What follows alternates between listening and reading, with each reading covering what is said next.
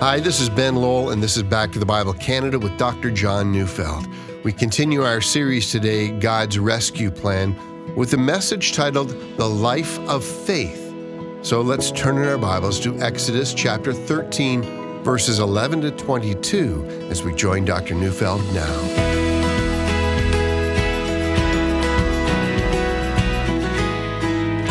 God asks that his children trust him. That is, we're not trusting in our good fortune, in our excellent planning, or the trends that are turning out in our favor. We're trusting in God, and more specifically, in the promises he's made to us. Now, there will be times when the life of faith looks like foolishness. That's because external indicators tell us that we're acting like fools, but faith trusts God. We reason that when God has given a command that first, he's faithful, never promises something on which he doesn't deliver. And second, we reason that God is omnipotent. There's no lack of power that would prevent him from accomplishing everything he's promised. And so once God has promised, we act on that. I mean, consider Jesus' words, Matthew 16, 26. For what will it profit a man if he gains the whole world and forfeits his soul? Or what shall a man give in return for his soul? I hope you see the problem with those words. and The problem is that we can't now see the advantages of the soul in eternity. And because we can't see it, a great many people have no faith. They can see the profit of gaining the whole world, or at least as much of the world as they can. That they can see. But eternity, well, because all they have is God's word for what awaits in eternity, they simply don't believe. But the Bible is a record of those who believed. Moses went to Egypt, one man, with no power other than the promises of God, demanding that a very powerful Pharaoh should relinquish and let the people of Israel go. That's madness, foolishness, and a rash mistake that could have gotten him killed. Except this God made promises. And if a man or woman takes God seriously, he or she will trust and make decisions in life that base everything that they do on the promises of God. Well, now, we're coming to the end of our section in Exodus. Ten plagues have rained on Egypt, and Pharaoh, Egypt, and her gods have been humiliated, pushed into a corner, and shown for what they are. If you fight God, you lose. Israel is about to leave Egypt, and there's one more thing that must be done. God is careful that in the future, no future generation should forget what was done now. They have already been told to observe the consecration of the firstborn, to keep the Passover, and to keep the Feast of Unleavened Bread. One more instruction remains before they're permitted to go.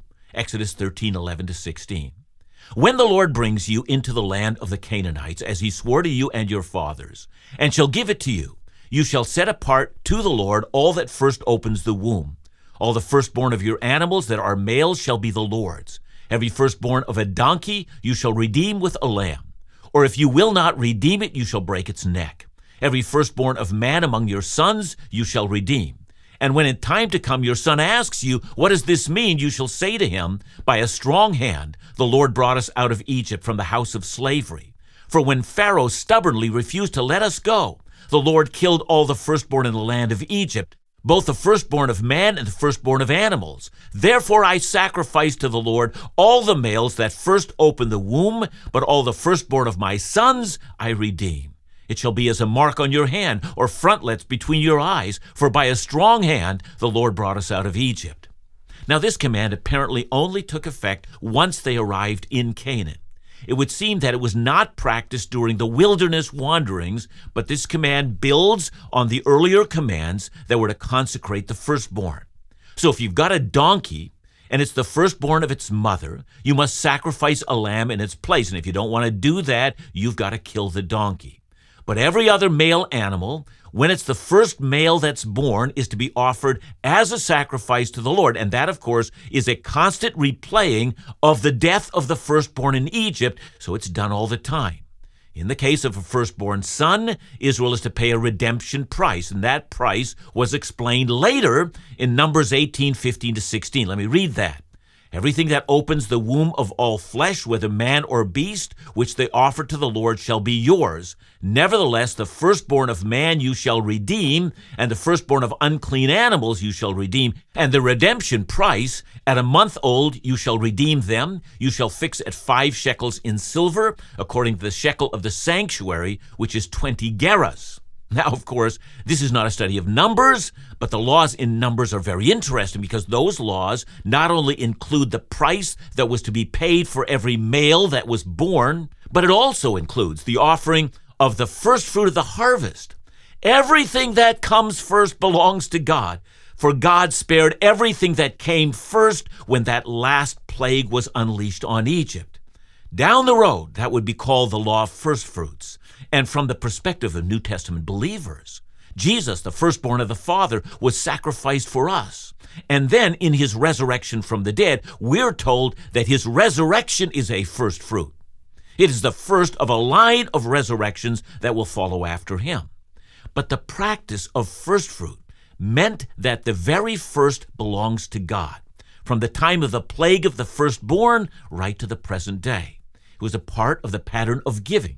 It was practiced by believers since the time of Moses, and that's expensive. I mean, you think about it. The firstborn of all your animals, that is, when you don't yet have the benefit financially from what that animal brings to you at the very first, you sacrifice the very first. And when your first son is born, when your family is still quite young, money still hard to come by, God already takes his portion. And you might respond, that, that doesn't make sense. Why can't I give, you know, when everything is financially better off? Then I'm going to give. And God says, no, I want you to sacrificially give before you prosper. Indeed, if we go to Deuteronomy 26, when Israel first arrived in the land, they were to take from the very first harvest. And yet they had nothing from the land, and yet they were to bring the very first to the altar. See, there are two meanings here.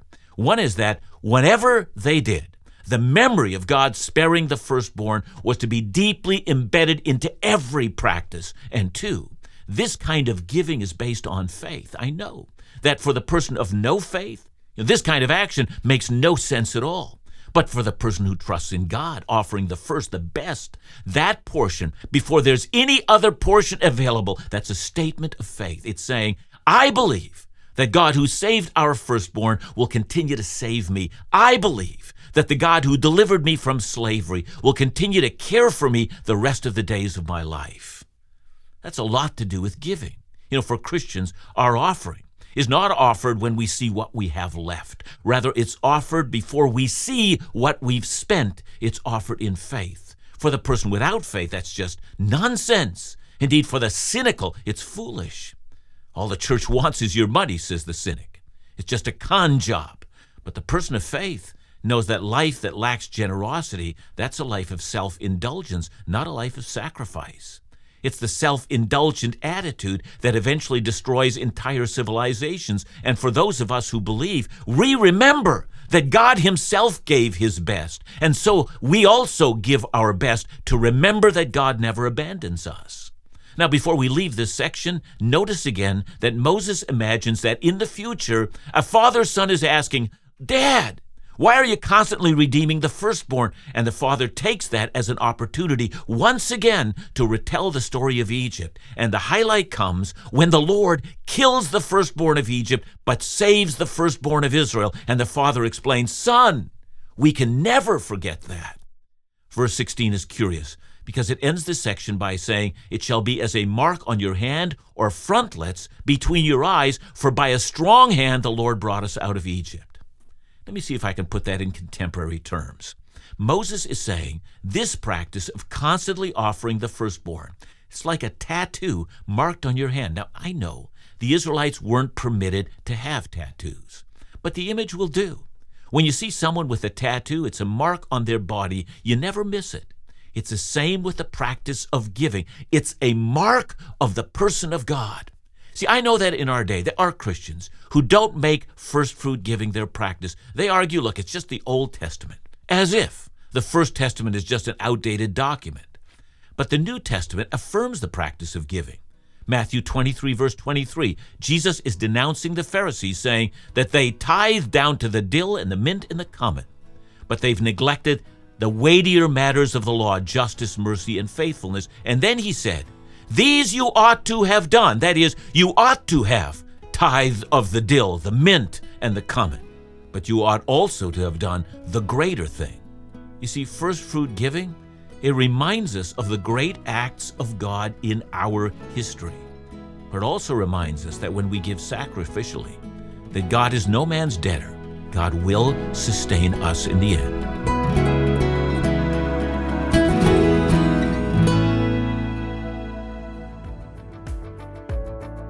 Would you like to receive all of the latest Back to the Bible Canada, Laugh Again, and In Doubt Bible teaching and encouragement resources directly to your inbox every Monday to Friday? Then be sure to sign up for the free daily audio mail. Every day you'll receive an email containing links to all the daily Bible teaching programs, newest blogs, and all the audio and video messages from Back to the Bible Canada, Laugh Again, and In Doubt. Once you sign up, all the newest from Dr. John and Phil will be one click away. So to subscribe for audio mail, visit backtothebible.ca and at the bottom of the page, you'll find a simple sign up form. Now, all your favorite resources will be sent to you every weekday. Or if you prefer, just give us a call at 1 800 663 2425 and we'll make sure you receive the next Back to the Bible Canada audio mail.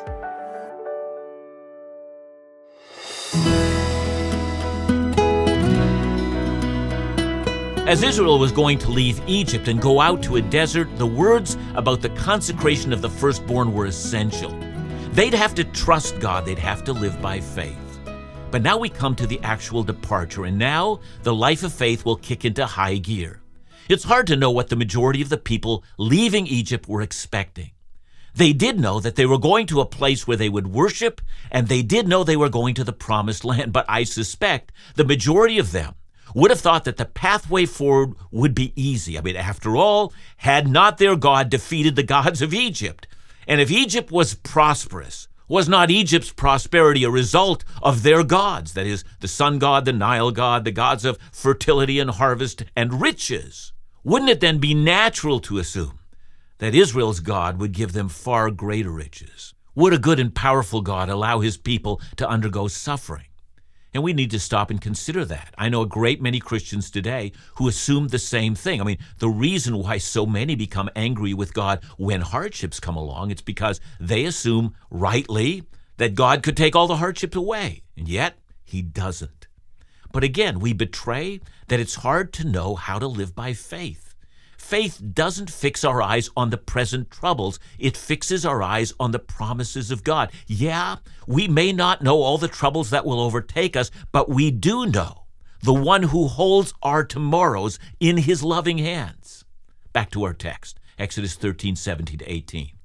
When Pharaoh let the people go, God did not lead them by the way of the land of the Philistines, although that was near. For God said, Lest the people change their minds when they see war and return to Egypt. But God led the people around by the way of the wilderness toward the Red Sea. And the people of Israel went up out of the land of Egypt equipped for battle. You know, the easiest pathway to the promised land was to go straight north, and you'd have been there very quickly. It's interesting to think about that because we know that they didn't actually arrive in the promised land for another 40 years. But from what we know from Joshua's time, the Philistines, well, they were a very daunting fighting force. Many years after that, uh, they were still strong enough to even attack Egypt itself. And God knew that the shock of first seeing war for Israel would make a great many of them want to go back to Egypt. In this, we see two matters. I mean, it's true that God could have brought the Philistines to their knees, even as he had brought Egypt to their knees. But in the future, Israel would be called upon to fight. And truth be known, the faith that was needed to fight was lacking. Now, we who read this wonder how faith could possibly be lacking. I mean, weren't the 10 plagues of Egypt enough to convince them that if God is for them, who can be against them? Well, it's easy for us standing at a distance in time and place from them to be harsh with them. I mean, perhaps hundreds of years of servitude had taken away their confidence.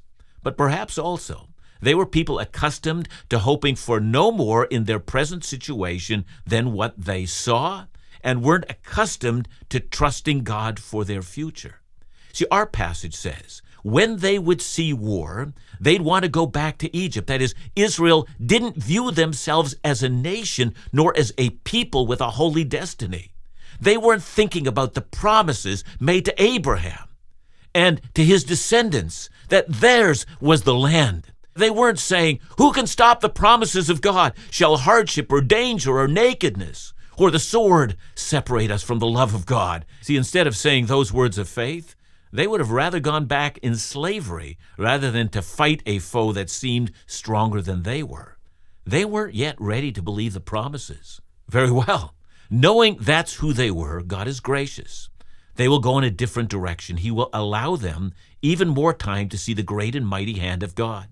They're going to the wilderness. Now, as we know, this will lead them on that fateful encounter with Pharaoh at the Red Sea. So stop here because, for our purposes, it's important to ask where are they now?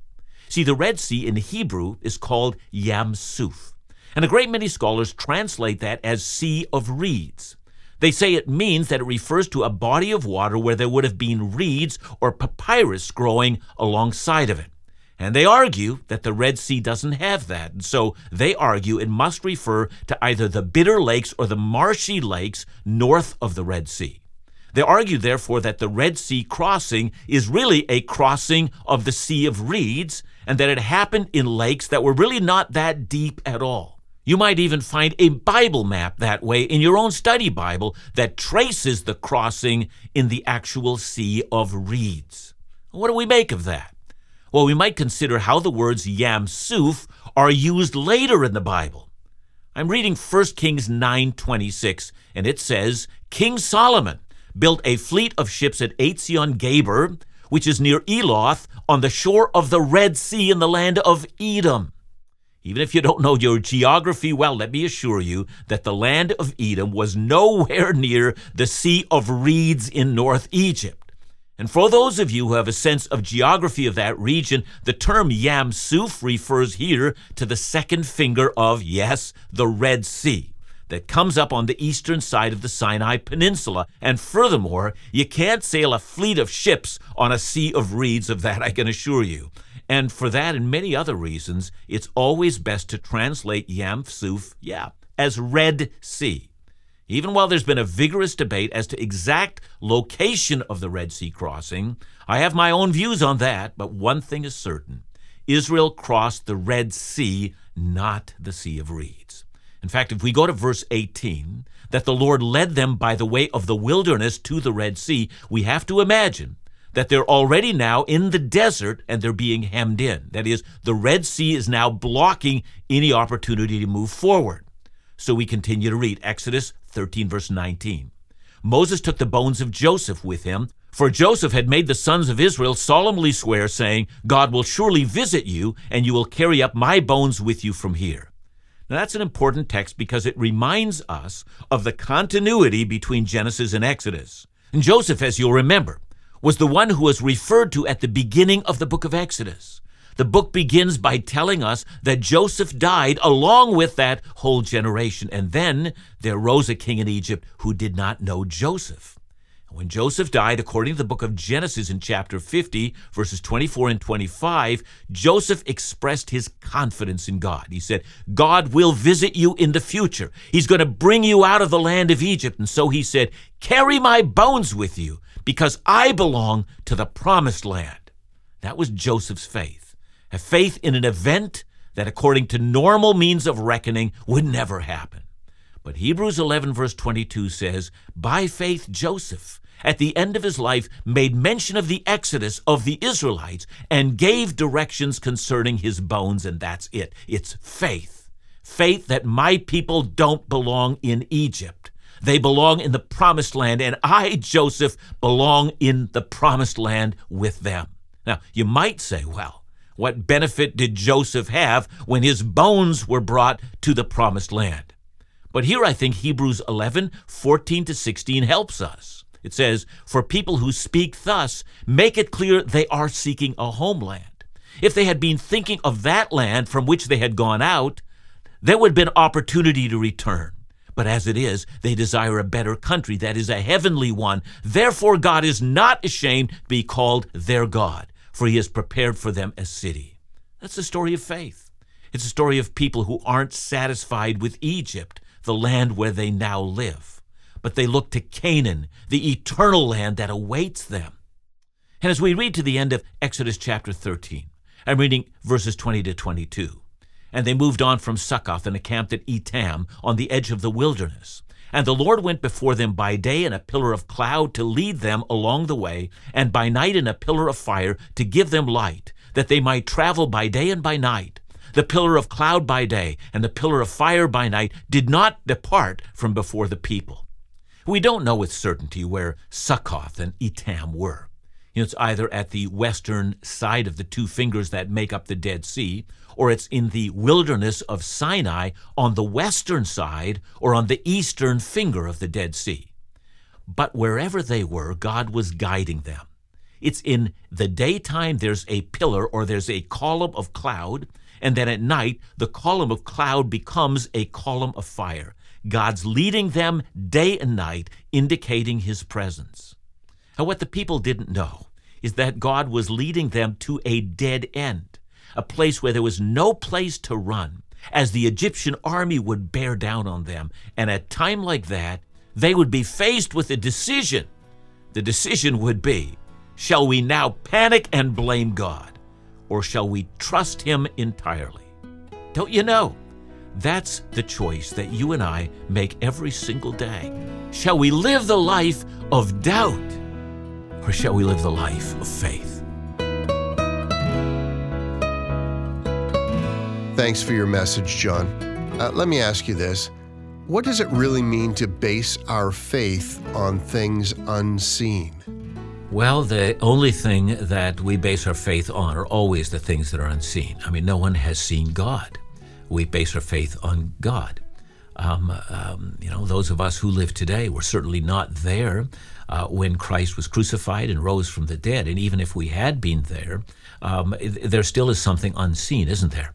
And that unseen element is that, you know, that through this act, um, forgiveness of sins is offered and the hope of eternal life is there. And then, speaking about eternal life, we are offered uh, a life forever in the world to come in the eternity that God has prepared for us. That we have not yet seen. So if you look around and you look at the things that are seen and the things that people long uh, to gain in this world, I mean, the things seen will all pass away. Uh, but the things that are unseen, after the things seen pass away, the things that are unseen remain forever. So everyone's going to have to ask themselves, what am I going to live for? Am I live for the transient seen things or the unseen things that are yet to come that will never pass away? Thanks so much, John. And remember to join us again tomorrow as we continue our series, God's Rescue Plan, right here on Back to the Bible Canada, Bible teaching you can trust.